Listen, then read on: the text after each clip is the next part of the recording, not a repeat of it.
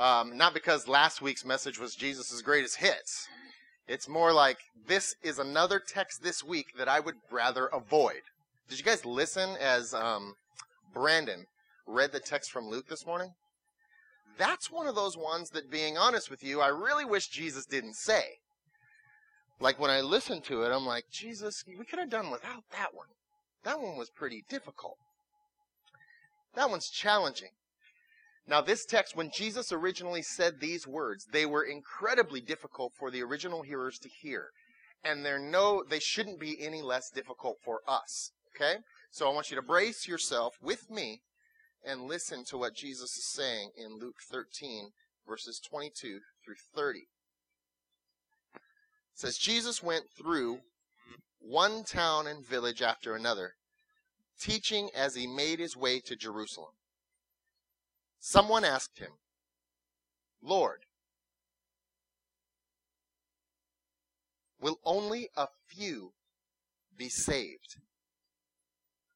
He said to them, Strive to enter through the narrow door, for many, I tell you, will try to enter and will not be able. When once the owner of the house has got up and shut the door, and you begin to stand outside and to knock at the door saying, Lord, open to us. Then in reply, he will say to you, I do not know where you will come from. Then you will begin to say, We ate and drank with you, and you taught in our streets. But he will say, I do not know where you come from. Go away from me, all you evildoers. There will be weeping and gnashing of teeth when you see Abraham, Isaac, and Jacob, and all the prophets in the kingdom of God, and you yourselves thrown out. Then people will come from the east and west, from north and south, and will eat in the kingdom of God. Indeed, some are some are last who will be first, and some are first who will be last. Lord, this is a toughie.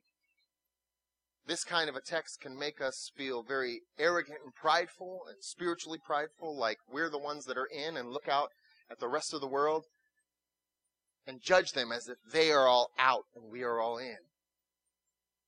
Or this text can make us fearful, like, like maybe we're not in. That you are angry and judging us and wanting to lock us out. This text can make us angry because our world would like to believe that everybody gets in and that everybody is okay. And it doesn't matter what anybody believes or does. That doesn't matter. That you love us all and everybody makes it. And in this text, it doesn't seem so. It seems that some people will be out. It can make us want to check out and go, well, who really knows anything for sure? I hope this works out. So many different kinds of reactions we can have to this text. Lord, would you give us eyes to see and ears to hear how your Spirit would want us to understand this in this moment, in this time, in our lives. Help me, Lord, as I speak on this text and speak to it. May you cause your voice to be heard in this place this morning. In Christ's name. Amen. The mother of all questions, right? The mother of all questions. Jesus has been teaching and he's on his way to Jerusalem now. You you all know, I mean this is spoiler alert, right? It's not going to work out well for Jesus in Jerusalem initially. He's going to get nailed to a cross. And I know like today a cross is like a piece of jewelry for a lot of us. We know better that a cross is something uh, it's an instrument of execution, but it's brutality. Like the Mel Gibson film, right? The Passion of the Christ, which probably most of you have seen, does a decent job of showing the brutality, the physical brutality of the cross. But what it doesn't begin to show is the humiliation of the cross. That the cross was not just an instrument of brutality and execution, but of utter shame and humiliation, publicly being displayed as shamed and damned and condemned, publicly ridiculed in ways that I honestly can't talk about here this morning because it really is that uncomfortable. We know it's not going to work out so well for Jesus, but Jesus is willingly on his way to Jerusalem and he's teaching through all these towns and villages. And then somewhere along the way, this guy comes up, or this lady comes up, and says, Are only a few going to be saved? Or are only a few being saved, Lord? Now, there might be a couple reasons for that question. One, maybe this person is really kind of bewildered, like they're disappointed. They're disappointed in the results of Jesus' ministry. Jesus is going around, he's healing people, he's casting out demons, he's preaching to these big crowds. And then he's facing ongoing opposition. The more Jesus goes on his mission, the more the people who are in charge, the leaders of the people, oppose him and reject him. And now there are people actively trying to conspire against him and kill him. The people that these, the people in your, in this community that would have always been viewed as spiritual now are lining up in their voice against Jesus. And so this person might have been looking around going, What's happening, Lord? Are only a few people going to be saved? Because out of all these thousands of people Jesus is talking to, only a few are really committing to be followers. Maybe that's part of it. But maybe there's something else going on. People in Jesus' day, just like today, are very, very, were very curious about how the end times are going to happen. What will the end of the world look like? Now, they might have thought of it a little different than we do.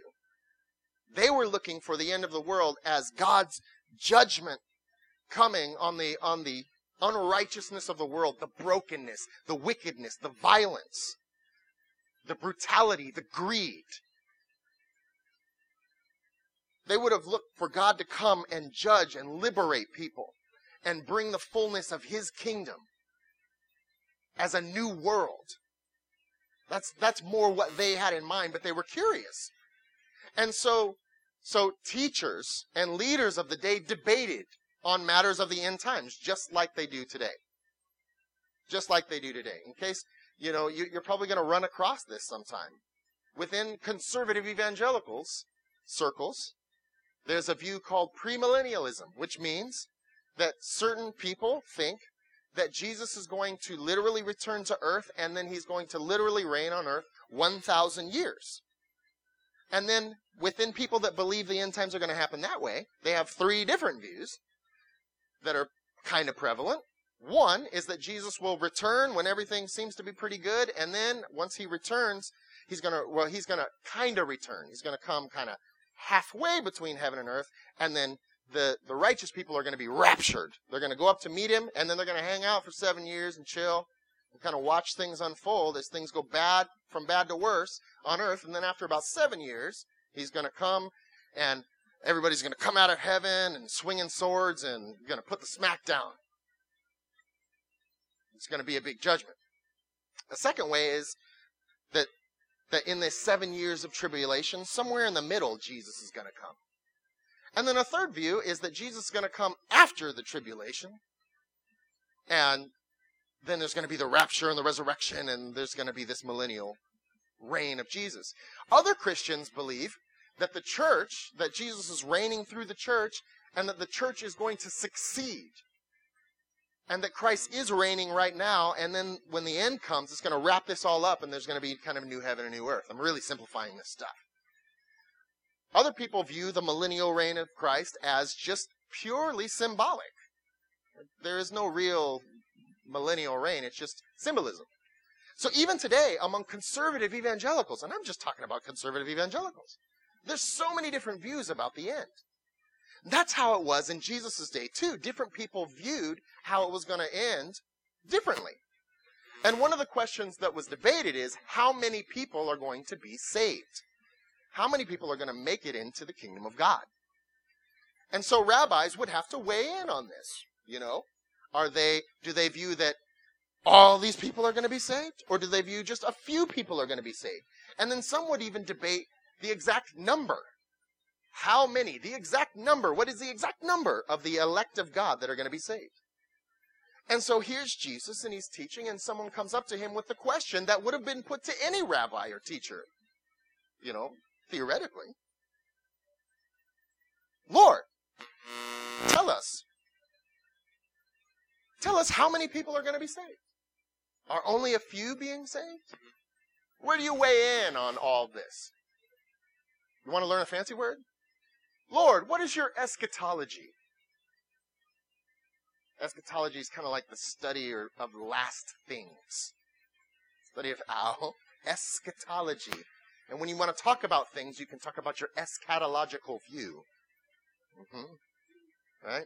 Eschatology comes from eschatos, last. Right? So, here's Jesus teaching in all these villages, preaching what he what he knows to be the most important things in the world, and someone comes up to him and says, Lord, tell us about your eschatology. What's your view of the end? How many are going to be saved? Now, don't you want to know that? Doesn't that seem like a question you would like to know? I would like to know. I would like to know exactly how it's all going to end.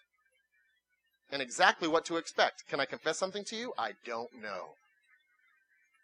I really don't know. And whenever you come across somebody who says they absolutely know, I would really encourage you to be very careful. Okay? Because throughout your lifetime as a Christian, you're going to come across people that are going to come and give you end time seminars in church. And I would say always take those with a grain of salt. Right? I'm not trying to sow seeds of discord and doubt. I'm just trying to help you out. Because some people get locked into stuff that just makes them wacko. Oops. See? Thank you, Lord. It's an amen from heaven, in case you didn't hear it. All right? That's so blasphemous. Sorry, Lord. Um, now, here's the funny thing about Jesus in this text. He doesn't answer the guy's question. Did you notice that? He's like, Lord, are only a few going to be saved? And this is what Jesus says. He says, He looks at him and says, Strive to enter the narrow gate because many are going to seek or desire to enter into the kingdom of God, but will not be able to. Wait, what? So this one person comes and says, Lord, tell us. Are only a few being saved? And Jesus turns to the crowd. Listen, the crowds that are there to listen to him. Possibly crowds that are following Jesus. These aren't people that are out there. These are people that are there with Jesus, like us. These aren't like people outside the church, way out there. These are people like in the church, in here. In fact, if you look, the guy starts his question using the word Lord. Now, that's also a term of respect, kind of like sir. But it does show that they hold Jesus in some kind of revered position. And Jesus turns to the crowd and answers all of them and says, Strive to enter through the narrow gate, for many, many will seek or try or desire, but will not be able to. What Jesus said to him was shocking. And it should shock us today. Listen, here's a big idea proof of salvation. Proof of our salvation is not just in talking, in hoping, in remembering, or in relating. Proof of salvation is in striving. Proof of salvation is not just in talking, hoping, remembering, or relating. Proof of salvation is in striving. Before I take a look at those quickly this morning, let me make two notes that you need to know. One, the word strive is important here. Would you like to know the Greek word or not? Yes? No? Okay. For those of you guys don't want to listen to it, don't. He uses the word agoniz, agonizesta. Agonizesta. Do you recognize any other kind of word in there? Agonizest. Agony. It is the word from which we derive our word agony. This word, in that context, in that world, was regularly used for the kind of striving and training that it took for a person to get a religious, pri- I mean, a, um, an athletic prize. Like the kind of effort that's put forward by an Olympian as they strive to get the gold medal. That's the word that Jesus is using here.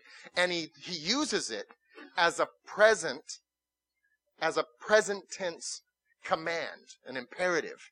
In other words, he looks at the crowd and says to them, ignoring the guy's question, basically, you guys always continually be striving like an athlete trying to get an athletic prize to enter the kingdom of God.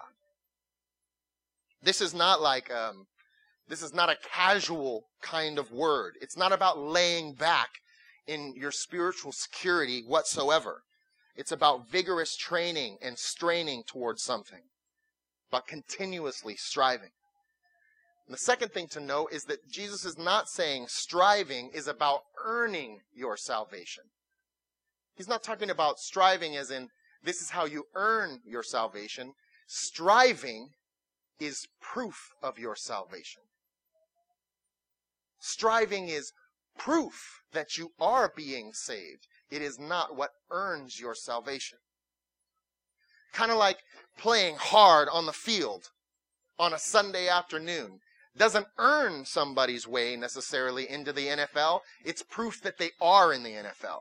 Think about it. When you go to an NFL game or you turn on a football game, for those of you guys who watch, you expect the guys on the field to give 100%. You want to see hard hits. You want to see people running it out. You want to see the best of the best do what no, what few other people on this planet can do. You expect the best out of them. And they put it forward most of the time. A lot of those guys get out there and they do some stuff that blows their mind. Like Troy Polamalu, when he steps on the field for the Steelers, and obviously you know I'm a fan, he is not out there to prove or earn his way onto the Steelers. He plays hard like that because he is a Pittsburgh Steeler. Sorry, I just I would I would bring up somebody who's a bear, but I can't think of anybody. I'm sorry. I'm so sorry. Do they? Oh, we'll we'll get together for that one. That's Steeler Champ. Uh, okay, it's not about earning, but it is proof of. Let me take a look at what I'm what this big idea is. Proof of salvation is not just talking, hoping, remembering, or relating. Proof of salvation is is found in striving. Let's take a look at the first one. Proof of salvation is not just in talking, it's in striving. Think about it. Here's a guy who wants to talk to Jesus about an important theological question, perhaps. And Jesus, for all intents and purposes, ignores it. What is that about?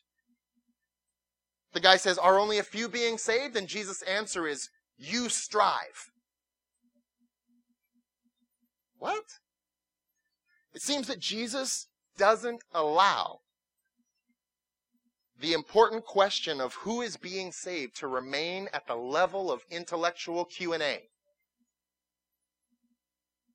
It's not just about what we think. There's many of us that hide ourselves in our thoughts. We have a theological system in our head and we think we know what's going on and we hide underneath that. We hide. We try to find in our thoughts and in our creeds proof that we are in the kingdom or we're going to make it. And Jesus seems to be saying that salvation is more than your answers to theological questions. Salvation is also proved in your actions. It's not just proved because you can answer correctly on a theological quiz. It's proved by action. I think about today the, the kind of theological debates we get into you know, Roman or Eastern Orthodox versus Roman Catholic, or Roman Catholics versus Protestants, or even in Protestant circles, Calvinists versus Arminian. If you don't know what these are, Google it. Be good for you to know and be familiar with these kinds of debates. I heard a comedian say on Friday night, he said, he, I know, he's probably not right on his statistics, but he said, there's 50,000 religions in the world. He said, there's a good chance some are going to be wrong. I agree with him. But his solution was, so who cares? What can we really know anyways? A lot of, a lot of people do that. We look and go, well, we can't know these things for sure. And so practically, when it comes to our faith in Christ, we give up. Practically, we live like atheists. If you were to take a look at the lifestyle of a good moral atheist and take the lifestyle of one of these kinds of Christians and put them side by side, you couldn't tell the difference. You couldn't look at one and see that they're, that they're living any different than the other. I think practical atheism is all over in the, in the church. Practical atheism. But Jesus goes on, salvation is not, proof of salvation is not just in what we say or talk or think. It's in striving. He also says proof of salvation is not just in hoping or seeking or desiring. It's in striving. Jesus says, indeed, listen, I'm telling you, many people will try to seek. Another way to translate that, the word here is desire to enter the kingdom what will not be able to. Think about it. Jesus is contrasting striving with seeking or desiring. What's he what's the contrast here? Well, first of all, he's saying to the crowd, you presently continuously seek and you presently continuously strive. He says, but the people that won't make it, they will desire. They will want to be in, but won't be able. He seems to be saying many people will desire to be in the kingdom of God, but it's not something that really impacts their lives right now. It doesn't make an effect on what they do right now. It's just not a real priority in their lives. No matter what they say, it's not really something that drives or motivates their lives at this present time. And Jesus seems to be saying that salvation is a priority for those who will enter, a real priority. The kingdom of God has become something that is causing them to strive. Not because they're trying to earn their salvation, but because the whole way they view reality is being transformed so that they know they can't live the same way that they always have. That things have changed. All things are becoming and have become new.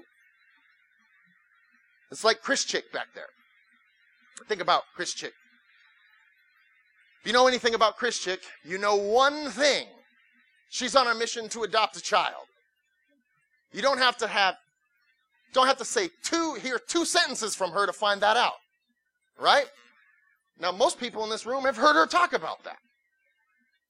If you haven't been to Bunko night last Friday or bought one of her crocheted or knitted or whatever you're doing there, um, is that crocheting or knitting? I get them confused.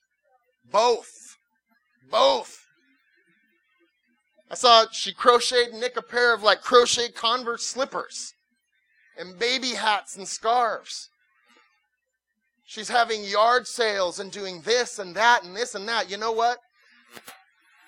There is a woman that is not just wishing or desiring to become a parent. She is striving for it. That is striving. That's what striving looks like. Now, Julie and I, you look at our lives, you know, and we've been married 14 years. Now, we might desire to be parents. You know, not to give you TMI, but we haven't been preventing anything for a long time. If that makes sense. And the other side of the equation is we're all good in that department. right? Not that you wanted to know that. But it's funny, you, you be married a little while and people are like, when are you going to have kids? And then when it doesn't happen, they're like, oh, well, you must hate kids. You're an idiot. I'm dead serious. I mean, people make that jump. They're like, oh, well, you don't have kids. Well, you must hate kids. Like, you're just so dumb. Has anybody else heard anybody like that? Thank you. Right? I'm like, that doesn't have anything to do with that. Now, I'm going to be honest with you. Now, Julie and I, part of us might desire someday, maybe, to have children.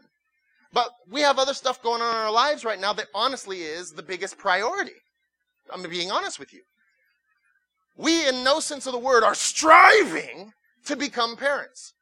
But if you talk to Christian and if you just read what she's gone through. She's been to this doctor and that doctor and gone through this procedure and that procedure, checking this and that, doing this test and that. And she's struggled through what it means to wrestle with the fact that she wants to become a parent. She works with kids and has worked with kids for years and still wants to become a parent.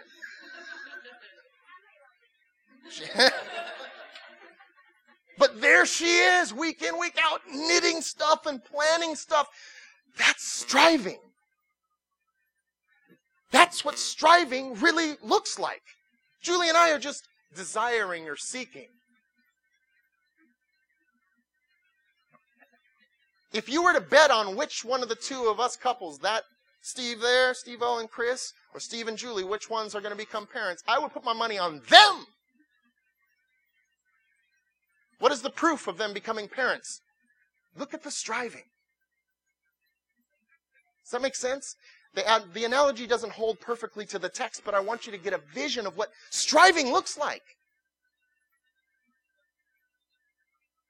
In our spiritual lives, so many of us, it seems, even in the church, we hope or desire maybe someday that we'll get in.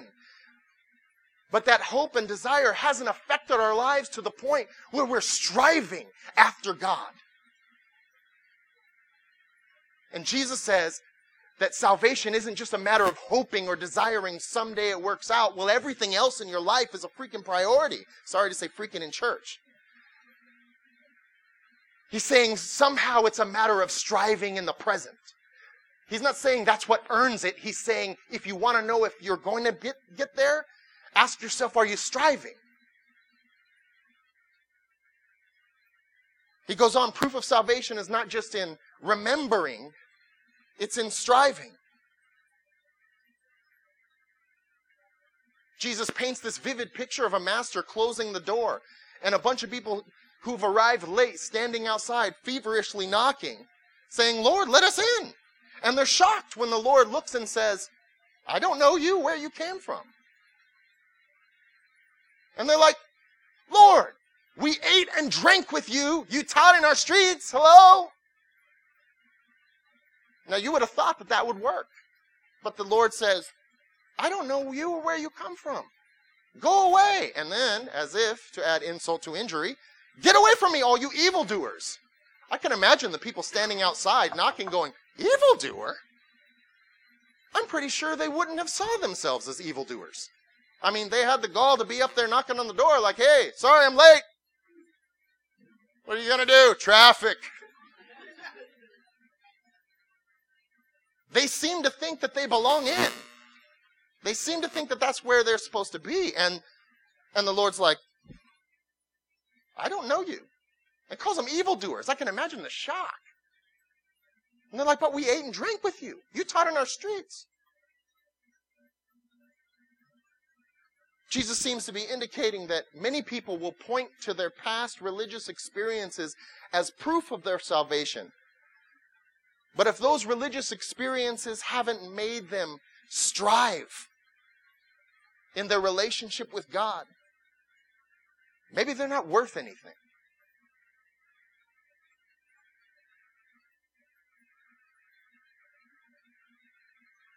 Those, if those religious experiences didn't cause them to strive to enter the fullness of the kingdom of God, maybe they're worthless. At least on that day, they're worthless. Think about that baptism, communion. Every time we come to the communion, every one of us could say, Lord, we ate and drank with you. We listened to you teach in our streets.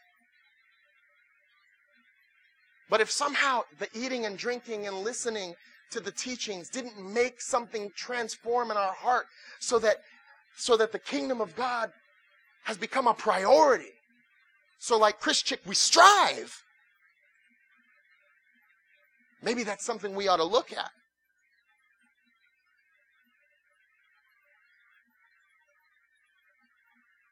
It's like the proof, like like if you were to ask Julie, Julie and I, if our marriage is going to make it till one of us dies, until death do us part or Jesus comes back, right? I can't go, hey, you want to know if Julie and I are going to make it? Here's your proof. Here's all you need to know. Here's my ring. When I got married, she put this on my finger 14 years ago. I weighed a lot less, and I cannot possibly get it off right now. I cannot take this thing off at all. It is seriously stuck on my finger. Look, look, you can see my finger has grown around my ring. Right? That is a true story. I could not remove this if I wanted to. Now here's the question. Is this proof that Julie and I are going to make it? Now what is it like? Close to half of all marriages fail. Is this proof that Julie and I are going to make it? No. If you, the only proof you can have that Julie and I are going to make it is if you look at our lives and answer the question, are we striving in our relationship to make this work? Presently, actively, continually. Amen? From married people. That's the only guarantee. That's the only proof. And I'm not saying it's an absolute proof, but it's the best one you're going to get. The question is, are we striving now? Are we straining now? I can't look and go, I remember that day 14 years ago when we said our vows in front of the church and she put this on my finger. That's the proof that we're going to make it, see? That's a wedding. What we have now is a marriage. The proof of us making it is in our striving. It's not in our remembering. Memories are nice. They're not bad. But the proof's in what's happening now. Are we striving? Did that 14 years ago contribute to us striving in our relationship in the present to make this work. And Julie and I get into fights. We try not to fight in front of other people, but we do have our moments. And you might, I mean, if you're not married in here, you're thinking, what? When I get married, we're not going to have any moments. You're going to have some moments. You will have some moments, I promise. Moments on top of the moments. Stuff where you start fighting about stuff you were fighting, stuff in the fight. Like you're fighting about one thing. It's like, seriously, you leave the peanut butter on the counter? Yes! But I don't like how you ask me about it all the time. Layer two of the fight. Why are you getting a tone, tone with me? Layer three of the fight. And now you gotta fight through several layers before you finally go to bed. And some nights you just, one of the best, one of the best things about being in a good relationship over a long period of time is you can just go, ah, I'm going to go watch football. You'll be there when it's over. I'm not saying in a bad way. I'm saying you can walk away and know that sometimes people just need to cool down. And after a little bit of time, you can come back together and go, ah, I'm sorry, baby. I was being an idiot. And she's like, yeah, you were. And you're like, what?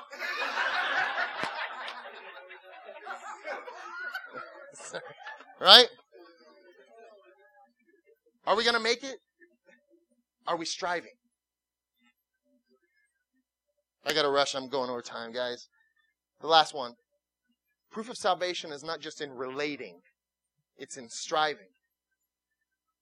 Not just in relating, it's in striving. Jesus says, this is, this is shocking to Jesus' hearers. He says, there will be weeping there and gnashing of teeth when you see Abraham, Isaac, and Jacob and all the prophets in the kingdom of God, but you yourselves thrown out. Jesus is pointing out that many people find their confidence in their religious heritage. But salvation is more, proof of salvation is more in personal striving. My religious heritage. I was baptized a long time ago. Part of my religious heritage. I have some godly grandparents. Come from a family that at least two generations ago was very Christian. We can look at our families that raised us, raised us in church, like these people would have, and thought, I'm a descendant of, they, these people thought, I'm a descendant of Abraham, Isaac, and Jacob. God made a covenant with them. That automatically makes me in. And Jesus is saying, absolutely not. It don't matter who your grandma was. It don't matter how much she prayed for you. It doesn't matter how much your dad or your mom prays for you. It doesn't matter how much your pastor prays for you. It doesn't matter which church you've belonged to all your life, what church you were born into, what label was stuck on you when you came into this world, or what label you got when you were in Sunday school or when you were in youth group. All that stuff doesn't matter unless somehow it has caused something where God has worked in your life that has transformed you in such a way that now you're moving towards striving. It's not proof of salvation, or it's not, it's not earning salvation, but it is proof that it's happening. Jesus goes on from here to tell them, tell these Jewish people that not only does their relationship with Abraham, Isaac, and Jacob not count in the grand scheme of things, but that God is going to welcome in the Gentiles. This was mind blowing to them. That God was going to reach out to the north, south, east, and west and get people that are far away from Him and bring them into the kingdom. And in Jesus' whole story, the ones who are in jeopardy of being left out are the ones who are asking the questions. The crowds that are close to Him. The guy that asked, Tell us, Lord, are only a few being saved? Jesus' answer almost comes down like, it's really not something you need to worry about, but you. Strive to enter the narrow gate. Many will desire to, but won't be able. Many will desire, but won't be able. Proof of salvation is not just in talking, it's not just in hoping, it's not just in remembering or relating, Proof of salvation is in striving. Conclude with this. Has your faith, is your faith causing you to strive now? Is your faith more than talk or thoughts and ideas? Is it more than just hope in the future it's going to work out? Or memories of religious experiences from the past? Or relationships with godly people that you feel you're connected to? Faith may cause agony in the present life as we strain to live in the age to come and still be here now.